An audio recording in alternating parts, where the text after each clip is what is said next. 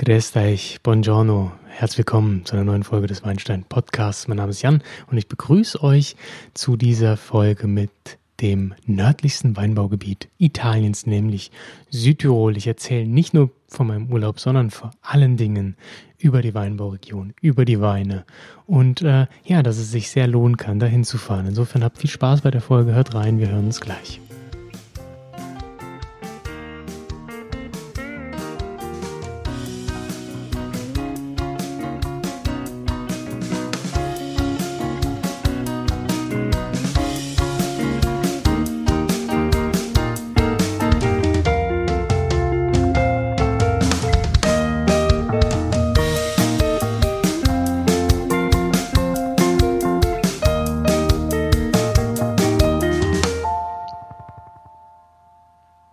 Wie gesagt, Südtirol ist die nördlichste Weinbauregion Italiens. Südlich davon kommt dann gleich schon Trentino und davon südlich dann Verona mit Valpolicella etc. Ähm, das Ganze schlängelt sich eigentlich an Tal der Etsch entlang. Ähm, das ist der zweitgrößte Fluss in Italien nach dem Po ähm, und somit haben wir da wirklich hm, gute Voraussetzungen. Ihr kennt das. Wir haben ein Flusstal mit relativ steilen Hängen. Das Wasser reflektiert, sorgt für Milde, wenn es kälter wird. Ähm, insofern super klimatische Bedingungen. Allerdings ist es auch hier im Norden Italiens nicht ganz so warm wie im Rest Italiens. Nichtsdestotrotz, wir haben hier sehr viele Sonnenstunden. Es ist definitiv wärmer als so manche, Deu manche deutsche Weinbauregionen. Ähm, in den wärmsten Winkeln finden wir deswegen auch gute Rotweine. Italien, ähm, ihr kennt das, ist bekannt für seine komplizierten Anbaugebiete und seine komplizierte Klassifikationen. In Südtirol ist manches auch ein bisschen nicht so durchschaubar, aber meistens gehen sie doch hin und labeln ihre Flaschen DOC Alto Adige. Das ist quasi ähm, der italienische Begriff für Südtirol. Ähm, und diese Weine haben meistens auch die Rebsorte dann etikettiert, sodass man dann doch eigentlich, wie man es aus Deutschland kennt, relativ schnell weiß, was in dem Wein denn drin ist. Ja, die Region ist eine super Urlaubsregion aufgrund der vielen Sonnenstunden. Man kann hervorragend wandern in der Region. Ähm, das habe ich auch ganz, ganz viel gemacht letzte Woche. Nichtsdestotrotz äh, hatte ich auch Zeit, mir ein bisschen äh, ja, den Weinbau anzuschauen. Die Ernte ist in vielen Bereichen natürlich schon auch gelaufen. Trotzdem ähm, stehen noch viele Weinberge natürlich in voller Pracht, in, in der Blätterpracht zumindest. Ähm, und die ja, Kantinen, also die, die, die Genossenschaftskellereien haben alle äh, aufgesperrt, die übrigens sehr, sehr zu empfehlen sind. Also wenn ihr da mal reingehen wollt, ähm, euch ja, Weingüter anschaut, schaut euch auch mal die Genossenschaften an. Ähm, die stehen manchen Winzern in Südtirol in nichts nach. Aber jetzt erstmal zur Region an sich. Ähm, wir starten im Norden der Region mit äh, Meran. Da haben wir Lana, das ist sehr, sehr gut ähm, für, für mal einen Abstecher zu machen, um entspannt Wein trinken zu gehen. Äh, wir haben im Osten und wenn ich Osten sage, also die Region ist wirklich eigentlich straight vom Norden nach Süden. Das, wie gesagt, ähm, entlang der Edge. Insofern ein relativ schmaler Korridor. Aber wenn wir dort eher in den Osten gehen, kommen wir zur Hauptstadt Bozen ähm, und dessen Weinbaugebiet drumrum. Ähm, durch Bozen durch und so kommt ihr dann Richtung Brenner und dann nach Österreich. Äh, in der Mitte etwa der Weinbauregion finden wir Kaltern, das ist so ein klassisches Anbaugebiet auch für Lagereien. Weiter südlich dann Tramin, wo der Gewürztramin angeblich herkommt. Und ganz im Süden Lavis und dann geht es dann schon Richtung Trento. Also dann haben wir schon ähm, gleich die Weinbauregion Trentino angeschnitten, die ja zur größeren Weinbauregion Trentino Südtirol gehört. Dort wird auch alles dann schon ziemlich italienischsprachig. Auch in Bozen findet ihr viele Menschen, die Italienisch sprechen. Ähm, nichtsdestotrotz ist es ja eine ja, Mischkultur dort, ähm, wird auch ganz viel Deutsch gesprochen. Äh, Südtirol ist einfach eine autonome Region, eine autonome Provinz in ähm, Südtirol. Ja Quatsch, in Italien, was rede ich denn? Äh, und somit haben wir dort auch Deutsch als Amtssprache. Das Gebiet ist von den Alpen eingeschlossen. Die äh, Dolomiten, die äh, Saarenthaler Alpen sind so die größten Gebirge, die wir da ähm, finden oder die daran angrenzen. Daher sind viele Weinberge auch relativ hoch gelegen. Und zwar finden wir Weinberghänge von 200 bis 1000 Meter Höhe sogar. Ähm, aber so die besten sind eigentlich zwischen 350 und 550 Meter hoch, weil wir hier eigentlich kaum Frost haben und die Weine noch gut ausreifen, also noch genug Wärme abbekommen. Hm. Und äh, die Rebsorten sind doch relativ Weißwein geprägt. Darauf beruht auch eigentlich der moderne Ruf Südtirols. Ähm, Südtirol ist bekannt oder ich sag mal international bekannt geworden durch äh, sehr, sehr gute sortenreine Weißweine, sehr moderne Stile. Wir haben äh, Silvaner, Kerner, Riesling etc., den Traminer natürlich.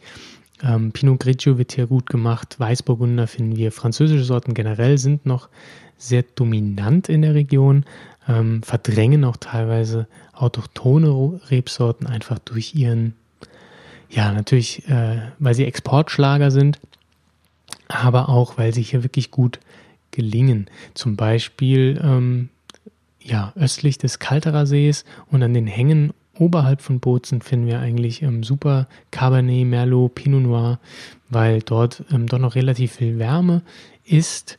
Ähm, und weil ja vom, vom, vom Gardasee und so vom Süden hoch auch oft äh, Winde noch mäßigend das Gebiet beeinflussen. Also äh, Rotweine ja, kommen ja auch wirklich gut zur Geltung.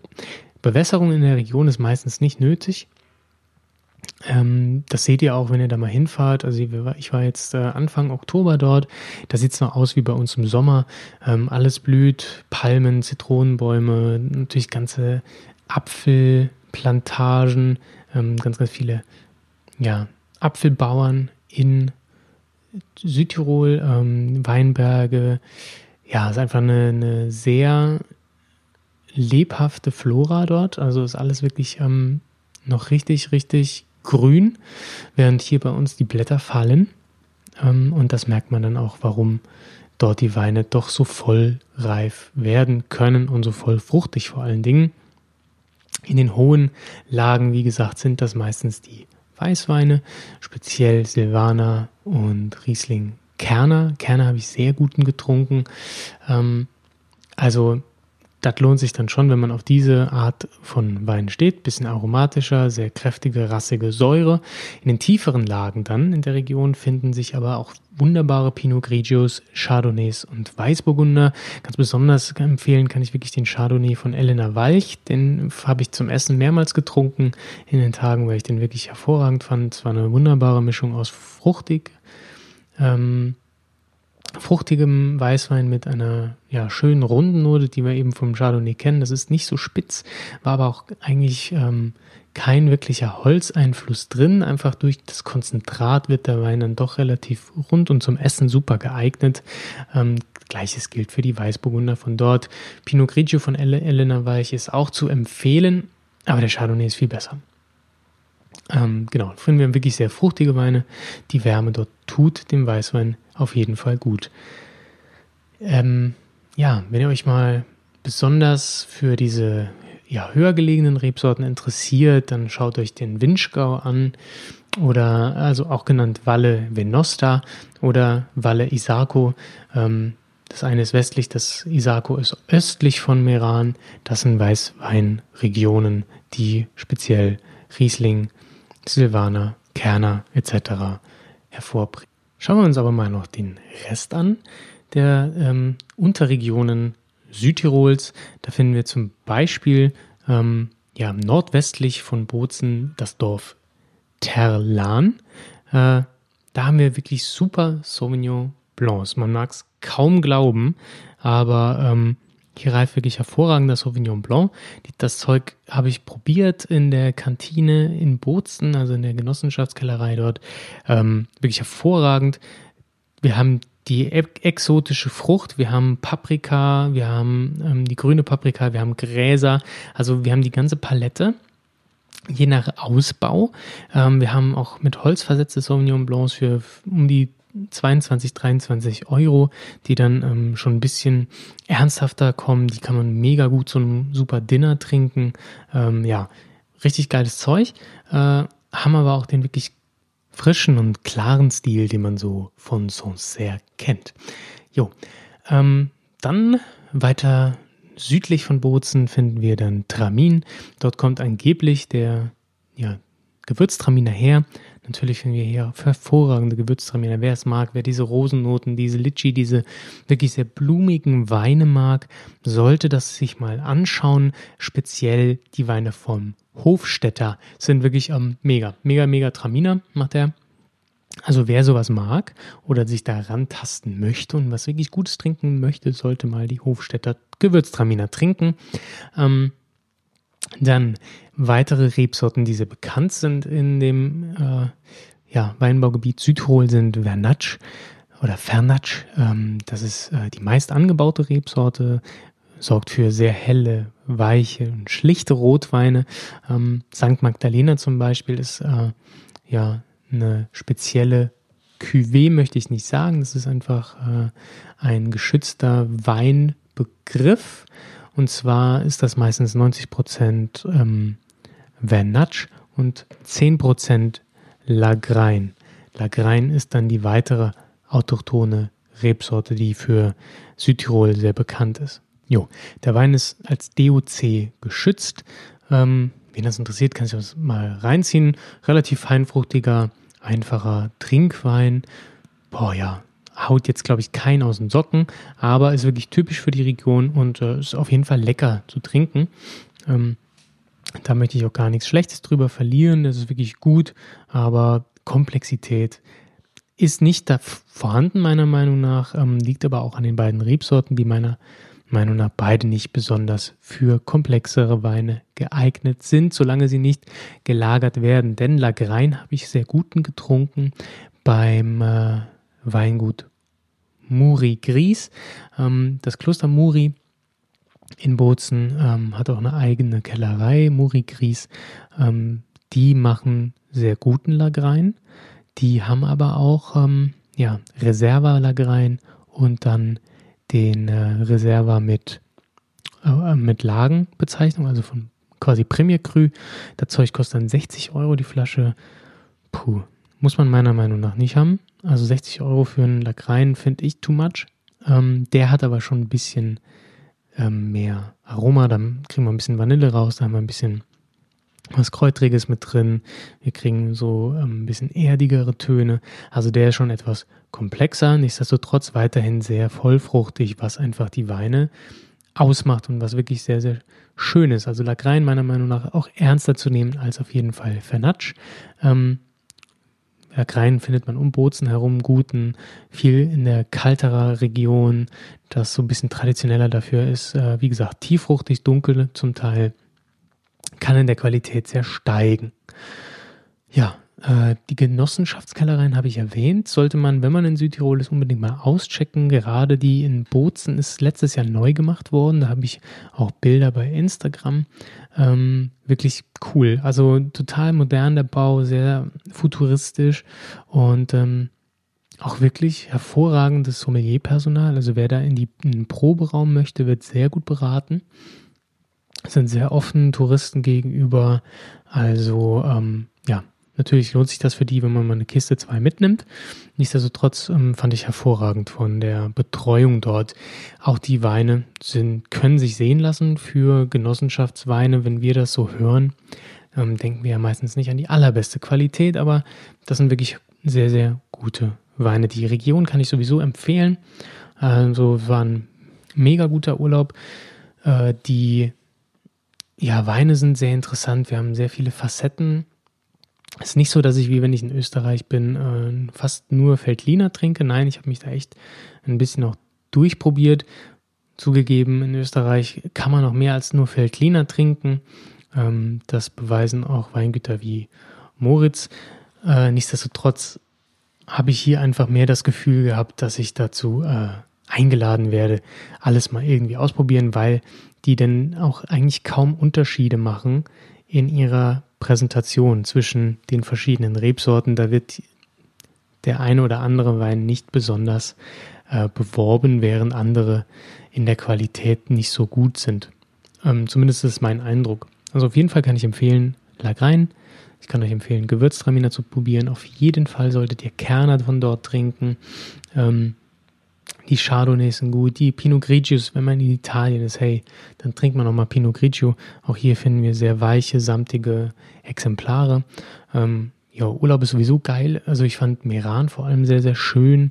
Äh, die Altstadt ist wunderbar. Das Ganze ist, ähm, hat einen sehr mediterranen Vibe aufgrund der Wärme jetzt im Oktober mit 22 Grad noch.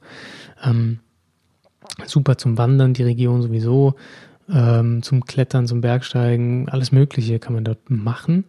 Äh, ja, und Meran super auch für, für Leute, die irgendwie äh, Shoppingurlaub mögen. Bozen hat da so einen schönen Laubengang. Ähm, ja, wirklich wunderbar. Zum Schluss stelle ich euch noch ein Weinchen vor zur Verkostung. Den könnt ihr auch vielleicht nachkaufen. Kommt drauf an, ob ihr ihn bekommt. Ähm, ist jetzt wie gesagt keine Werbung, aber ja, Gehen wir also zur Verkostung über und damit beenden wir dann gleich den Podcast.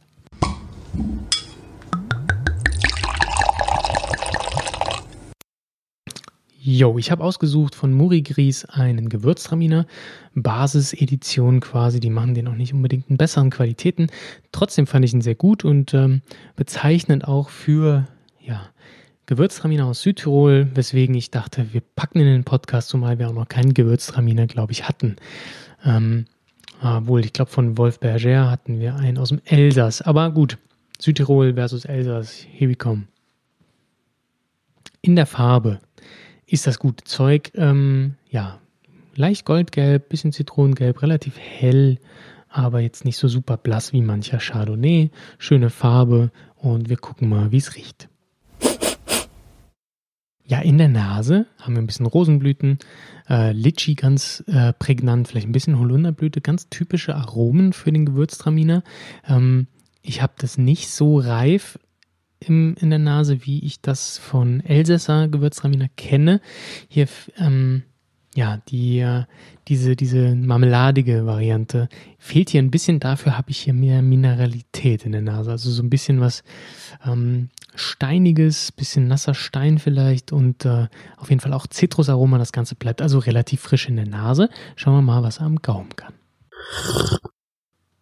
Ja, äh, relativ wenig Säure. Ähm, Gewürztraminer ist eh eine säurearme Rebsorte. Ähm, hier ist aber, sage ich mal, noch ein bisschen was vorhanden. Das ist nicht ähm, unbedingt auch wieder vergleichbar mit dem Elsässer Pendant.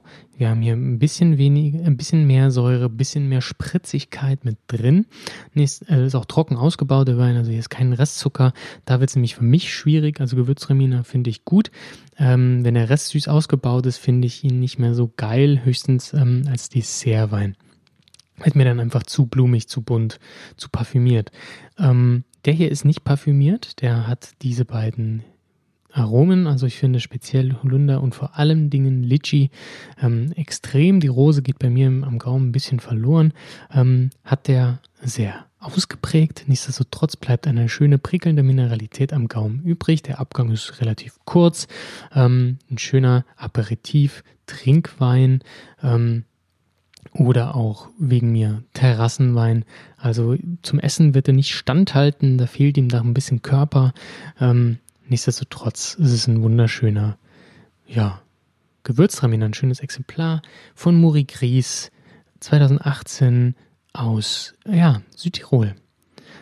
Ich hoffe, ihr hattet Spaß bei diesem Podcast, einen kleinen Einblick äh, in das Thema Südtirol. Damit beenden wir die Italienreise und wenden uns neuen Dingen zu. Vielleicht geht es jetzt Richtung Frankreich. Wir müssen uns mal was überlegen, beziehungsweise ich muss mir was überlegen. Ähm, habt ihr Wünsche? Schreibt mir doch mal bei Instagram, schreibt mir mal eine E-Mail an jan.weinsteinblog.de oder bei Facebook Weinsteinpod.